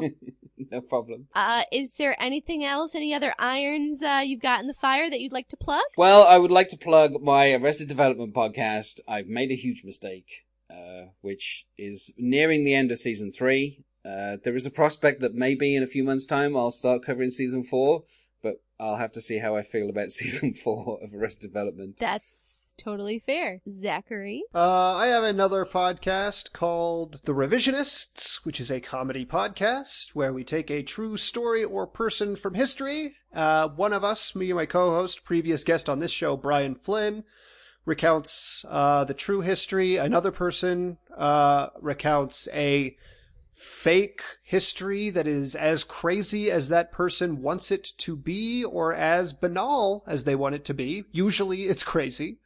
Uh, and then a third person votes on what becomes the accepted history of the world going forward between those two options. Awesome. And then this is my only regular podcast, but as always, I'm out there doing guest appearances. And you can catch me on the latest Sophomore Lit with John McCoy discussing Judy Blume's Forever and uh, teen sex. That basically is the heart of the the heart of the matter and the heart of the story. Uh, but thank you so much uh, on behalf of Zach, Darren, and myself for joining us for yet another crazy season of this crazy show that we for some reason have decided to shackle ourselves to for yet another year.